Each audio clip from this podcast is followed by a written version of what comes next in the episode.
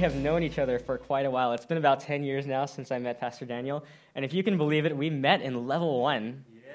We sat down, I sat down on level one, and sitting next to me is Pastor Daniel. I didn't know he was a pastor at that time. I just started talking to him and started to getting to know him. And I never in my mind would have imagined that at that point in time, 10 years later or so, that I would be in his church in Michigan, of all places. 10 years this month. Yeah, 10 years this month that I would have been in Michigan with him, and I never would have thought that I would have the privilege to be able to stand here and share what the Lord has put on my heart today. So it's a privilege for me to stand here as, and share with you today. But I will say that this is my first time ever to teach on a weekend service. So I was putting on this countryman this morning, and I've helped a lot of people put this on because I've served in tech for a long time. And I was thinking to myself, this is so weird. No wonder everyone is like every speaker I'm putting this on is like acting awkwardly. I understand now. I empathize with all these speakers that are like fiddling with this thing because I was fiddling with it this morning. so, because it's my first time, I need your help. Can you help me? Yes. And this is the way that you can help me. I'm going to show you some pictures of my kids. When I show you pictures of my kids, you say, Aww. when I say something that you agree with because it's the Word of God, you can say, Amen. Yes, that's right. Let's try it. Amen. Amen. Yes, that's right. So that's how you can help me. And that'll encourage me. And as you bind your faith with mine, I believe that the Word of God is going to speak to us and give us a word that's going to change our life forever. Speaking of which, let's hold up our Bibles this morning. I, I brought my electronic version because that's what I use. And let's say this This is my Bible. It is God speaking to me. I am who it says I am. I can do what it says I can do. I can have what it says I can have. So I open my heart today to hear God speak a word that'll change my life forever. Turn with me in your Bibles to 1 John chapter 4. 1 John chapter 4. And while you're doing that, I'm going to show you some pictures of my kids. I get to do that because I have a brand new one. Her name, that's right, uh, her name is Kaya Joy. She was born on September 13th, so she's only about four weeks old. She was born 8 pounds 4 ounces and 20 inches long. And I know that's like the normal size of a baby, but she was the largest of our three children that we have. So we are very happy to have her. She keeps us up at night. And I style her hair like that because it looks exactly like mine. and there's only so long that I can do that because soon her hair will be long enough where I can't do that anymore. I ran into that with my first daughter. Speaking of which, uh, the next picture is of my daughter and my son. Aw, thank you, Angie. so I picked this picture because it really exemplifies who they are. Brielle loves the color pink and loves tutus. She is my girly girl. if she could wear a tutu every single day, she would. And we now have enough tutus that she can actually do that, so we're very thankful for that. My son Asher loves um, like trucks and balls and all sorts of boy things. And if you look really closely on his left knee, he has a band aid on him. That's because he is a boy. He runs into things, he jumps off of things, and he's constantly hurting himself. But I'm thankful that God is our healer because he heals him. and sitting in the back is my wife, Velvet. I don't know what I would do without her, but I am so thankful for her. If you can believe it, she took care of our three children while I was out of town this entire week. And and not just that, but she also started homeschooling our daughter. I think she is an amazing woman, and in, on top of all of that, she started sending me these texts that were encouraging me throughout the week. I'm like, how amazing of a woman did you bless me with, God? Thank you, Lord, that you blessed me with my wife. So we moved here about five years ago, and we are loving Michigan, but I do still have some California isms in me. I still say soda, so some, some of these might come out as I'm teaching this morning. All right, 1 John 4. Did you guys find it? If you didn't, I know it's my fault because I distracted you with pictures. but uh, we're going to read 1 John 4, verse 18. And I'd like us to read all this together loudly. And we're going to read it from the screen so we all read the same things. Are you ready? All right, here we go. One, two, three, go. There is no fear in love, but perfect love casts out fear, because fear involves torment. But he who fears has not been made perfect in love. Let me read it to you. There is no fear in love, but perfect love casts out fear, because fear involves torment. But he who fears has not been made perfect in love. when Pastor Daniel asked me to speak a couple of weeks ago, I said, okay, let me, let me pray about it. And I prayed about it, and I felt like this is the right thing to do. And then I thought, what am I going to talk about? this is my first time to teach. I don't teach on a regular basis, so I don't have this big grab bag of sermons to just go pull something out of. But I thought, I know, Lord, that you can tell me what to speak about. And I was thankful that that same week we had Rock Conference because sitting in one of our sessions, I don't remember which one it was, but I know that it was a time of worship and it was a time of ministry. I began to ask the Lord, Lord, what would you have me share with our congregation? Drop a word in me so that I can show them or teach them and share with them the things that you would have me say. And I felt like he dropped this sentence into my heart, and it was perfect love casts out fear. Perfect love casts out fear.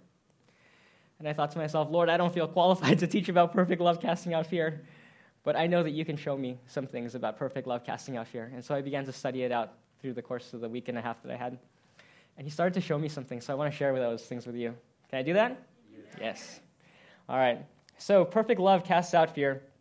And I like to break things up and analyze things like Pastor Daniel was talking about. It's probably because I've been doing it for a while. I, I work as a software engineer, and so that's kind of what I do. I break things apart. And so when I looked at the sentence, perfect love casts out fear, I broke it into like the subject, the verb, and the direct object. And the verb of this sentence is casts out. And so perfect love is the subject, and then casts out is this action that's being taken on fear. And I began to think to myself, well, what does that look like?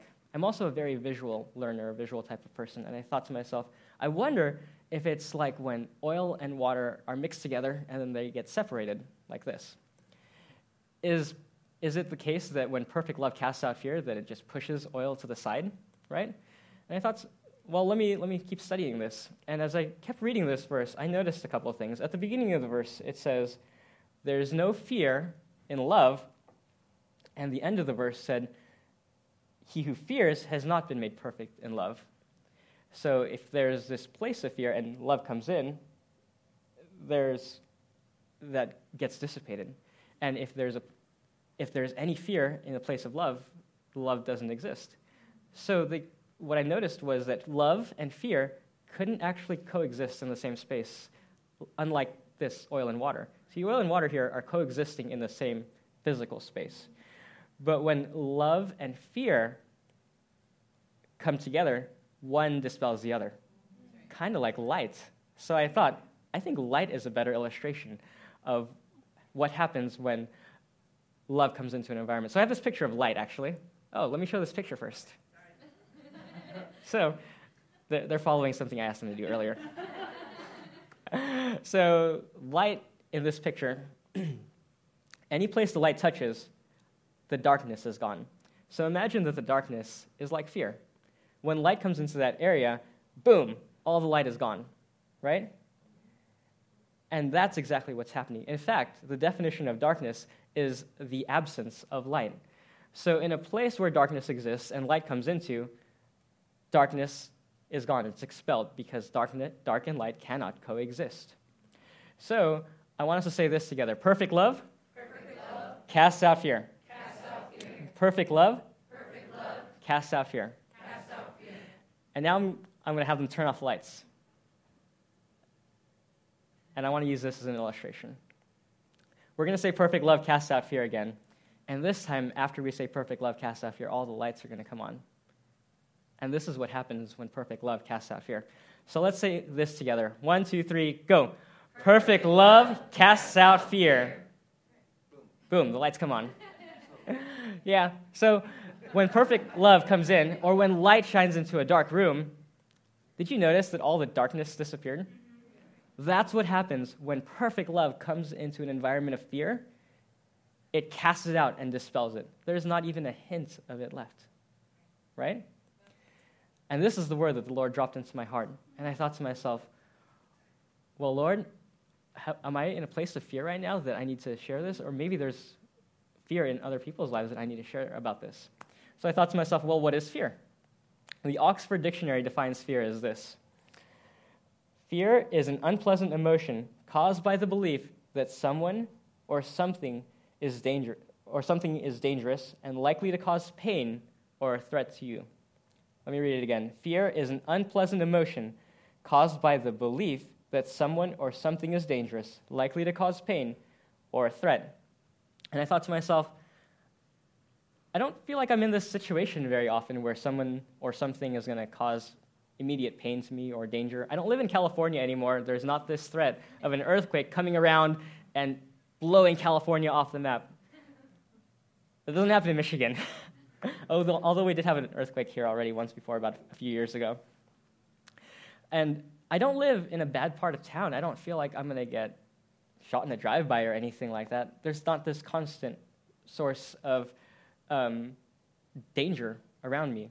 But then the Lord began to show me that fear isn't just this belief that something dangerous is going to happen. There's other kinds of fear that can happen. So this this type of fear that I first described is an emotional response because I know something dangerous is going to happen. But there's also fears that might be injected by the enemy, the devil. And I want to show, share with you a story that's happened to me, actually, two stories. Um, I was driving down the 94, and you might hear several Southern Californians say the 94. If you want to know why, I'll tell you why after service. but there's a, there's a specific reason why we say the 94. So I was driving down the 94, and I got off on the off ramp, and I saw a homeless person asking for some money. And I, I began to have these thoughts of, like, should I give him some money? And then all of a sudden, these other thoughts came into my mind of, like, what if I helped every homeless person and just started giving out all my money? Like, I wouldn't have any money for myself. That was fear right there, because it was a fear that I would run out of money and I wouldn't have any money to take care of myself. Was it a realistic fear of pain? No, it wasn't. There was no pain involved in that, there was no threat involved in that. But it was this fear that I wouldn't be taken care of. In another scenario I had, I was working in a place and I had this manager. And this manager had made clear to me his worldviews on religion. He was an atheist, and there was no doubt about that. He believed thing, that things were a certain way. And then I felt like the Lord said, Tell him about Jesus and how Jesus loves him. And I thought to myself, Lord, this is my manager. Like, he controls whether I get hired or fired or promoted or not. and this fear crept in and said, You shouldn't say anything to him because you may never get promoted. And it was very subtle. It wasn't a threat of pain, it wasn't a threat of torture. But this unrealistic thought came into my head that said, You need to be anxious right now. These emotions started rising up within me that, that, that at that time, at that moment, prevented me from walking out in love. But what did we just say? Perfect love? That's right. So, why was there fear in me? Well, if I look at the end of that verse, it says this He who fears has not been made perfect in love. What that meant, because I feared, was that my love had not been made perfect yet. But I also took heart because I know that if my love had not been made perfect, there's a step and a procedure to be made perfect in love. Right? There is a way to be made perfect in love. So I began to ask the Lord, Lord, show me how, what are the steps to be made perfect in love? And I'm a very procedural type of person. Angie tells me, Titus, you have a procedure for everything. And it's true, I think I do. I have a way to rock my babies to sleep, and I do it the same way almost every single time. I can't say it works every single time. I have a way that I make my coffee. I measure the beans that I put in, I measure the water that I pour into it. I'm a procedural kind of person. And to know that there were these steps to attaining perfect love was helped me feel good as a person. so I want to share those things with you. So, whenever I study the word, I kind of like to look at this verse that impacted me and then look backwards through the word to see what were the surrounding verses that talked about perfect love.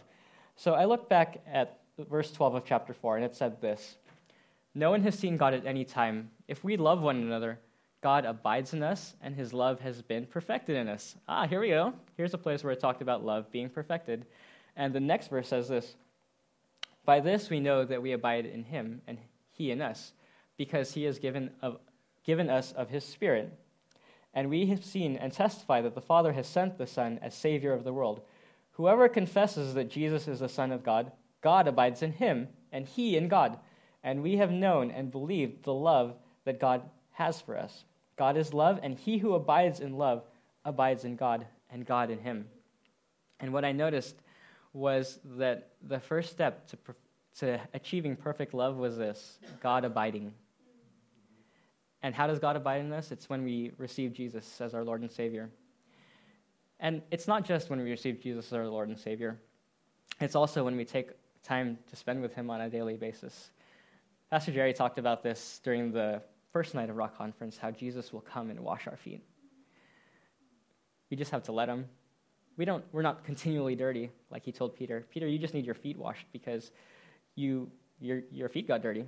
And there's certain areas in our lives where if we allow God to wash our feet and to abide in our lives, that we begin to realize, oh, God, this is what you think about me. And He begins to show us who we are in Him. And this reality of God showing us who we are in Him begin, is the first step to having perfect love. But it also takes us abiding in Him. It's a two way relationship. It's this vertical relationship of God abiding in us and us abiding in Him right? So I looked, I kept looking, and I thought there's got to be more steps in this. And in chapter two, it talked about perfecting love also. In chapter two, verse five, it says this: "Whoever keeps his word, truly the love of God is perfected in him." Here we go. Here's another verse that talks about love being perfected, and it said, "Whoever keeps his word, truly the love of God is perfected in him. By this we know we are in him." And I thought to myself, well, what is this word that we need to keep?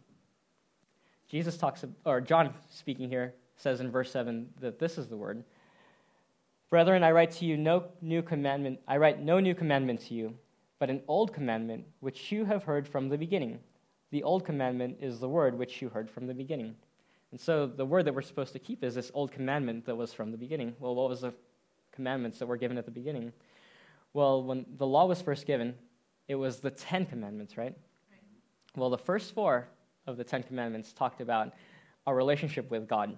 The next six of the Ten Commandments talked about our relationship with others. And Jesus summed it up like this You shall love the Lord your God with all your heart, with all your soul, with all your strength, and with all your mind, and your neighbor as yourself. So he said, So it was this abiding in God, love the Lord your God, with all your heart, with all your soul, with all your mind, and love your neighbor as yourself. This is the word that was spoken about so, step two was loving others. And in chapter 2, verse 5, it said that if we keep this word, loving God and loving others, love is perfected. Those are the two steps that cause love to be perfected. But I'm a little bit of a math geek, and I like things in equations. So I put up, made this equation. It's perfect love equals God abiding and us loving others, right? And that's how I picture it in my mind now that if God is able to show me who I am, it makes it easier for me to love others.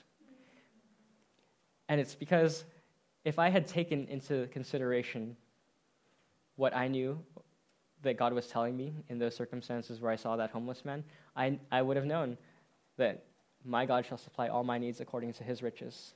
There, there's no reason to have that fear. And so I can love this person freely, and love would have been perfected.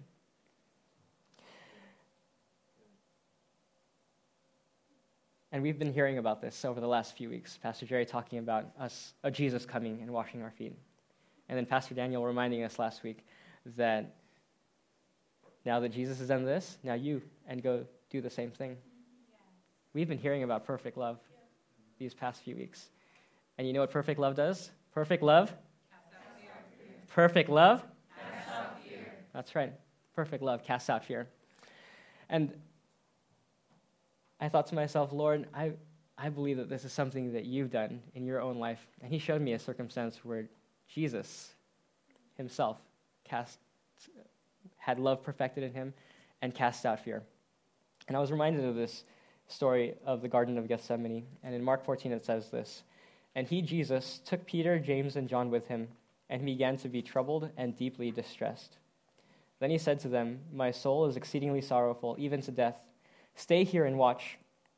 He went a little further and fell on the ground and prayed that if it were possible, the hour might pass from him. And he said, Abba, Father, all things are possible for you.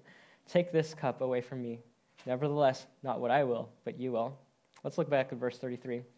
And there it said, He began to be troubled and deeply distressed.